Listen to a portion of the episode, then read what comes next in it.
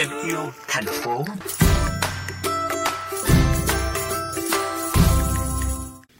Vị thân mến, với tình yêu thiên nhiên và môi trường sâu sắc, vào năm 2017, Thượng tọa Thích Chân Quang đã sáng lập Hội Yêu Rác. Sau 5 năm hoạt động, hội đã truyền tải tình yêu môi trường và thu hút không ít các bạn trẻ trong và ngoài nước tham gia với quy mô rộng hơn và nhiều chương trình ngày càng ý nghĩa. Trong tiểu mục Thêm yêu thành phố ngày hôm nay, phóng viên VOV Giao thông đã có cuộc gặp gỡ với anh Phạm Minh Vương, hội trưởng Hội Yêu Rác để cùng tìm hiểu rõ hơn về vấn đề này. Dạ vâng, xin chào anh Phương. Anh có thể chia sẻ là cơ duyên nào mà Hội Yêu Rác được thành lập không ạ? À? Vâng, uh, chào VOV Giao thông. Thì nói đến cơ duyên thành lập của Rác á, thì chúng em phải nói tới người thầy mà đã truyền cho chúng em cái nguồn cảm hứng để chúng em thành lập hội.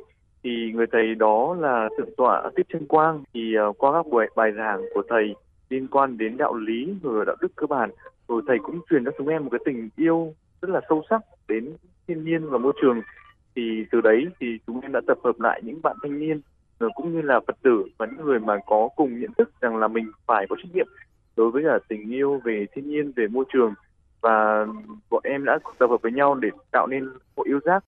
Những hoạt động về môi trường của hội yêu rác đã nhận được sự đồng tình và hưởng ứng ra sao từ các bạn trẻ, người dân và cả chính quyền địa phương nữa ạ? Lúc mà bắt đầu uh, thực hiện các công việc của hội rác này, chúng em không ngờ rằng là cũng nhận được cái sự uh, quan tâm ủng hộ rất là lớn từ các bạn trẻ cũng như chính quyền địa phương. Khi mà chúng em đi nhặt rác hay đi tuyên truyền thì là được chính quyền địa phương vô cùng ủng hộ. Họ cũng cử thêm cả đoàn thanh niên cũng như là hỗ trợ về các cái địa điểm cũng như là công cụ và uh, chỉ dẫn chúng em rất là tận tình trong việc là tuyên truyền. Thậm chí họ còn có cả kêu gọi người dân ra để hưởng cái ngày hội ờ, làm sạch môi trường. Uh, đấy là về chính quyền địa phương. Còn về các bạn trẻ thì uh, hội rác có một cái ngày hội nổi bật là ngày hội Clean Day trong hai năm là 2021 và 2022 thì nếu như 2021 thì mới chỉ có 400 bạn tham gia uh, vào một điểm ở Hà Nội thôi thì năm 2022 thì đã bùng nổ hơn với hơn 3.000 bạn thanh niên sinh viên và người dân tham gia ở 50 điểm nhặt rác trên phạm vi cả nước và trên nước ngoài. Với thông điệp Hội yêu rác lòng ta sâu sắc hơn thì Hội yêu rác đã và sắp có những hoạt động gì để lan tỏa tinh thần này đến với những bạn trẻ và cộng đồng hơn ạ?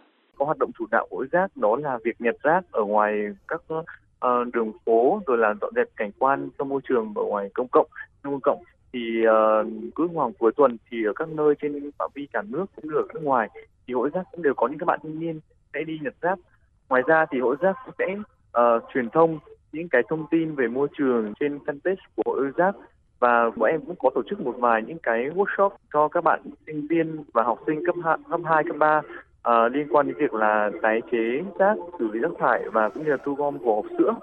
Vâng, thì uh, với cái thông điệp là yêu rác, lòng ta sâu sắc hơn, thì yêu rác đã mong muốn là sẽ tiếp tục đẩy mạnh và phổ biến cái hoạt động nhặt rác bảo vệ môi trường uh, phong trào ngày hội ngày Việt Nam xanh cùng kết hợp với các ờ, chính quyền địa phương để tổ chức uh, và tuyên truyền vận động mọi người để cho mọi người có cái nhận thức cũng như là trách nhiệm rằng là mỗi người chúng ta đều có um, phải chung tay xây dựng một cái môi trường cũng như xã hội trong sạch đẹp hơn và chúng ta phải uh, gửi gắm được cái tình yêu thiên nhiên của môi trường ở đó. Dạ vâng, cảm ơn anh Phương đã có những chia sẻ vừa rồi ạ.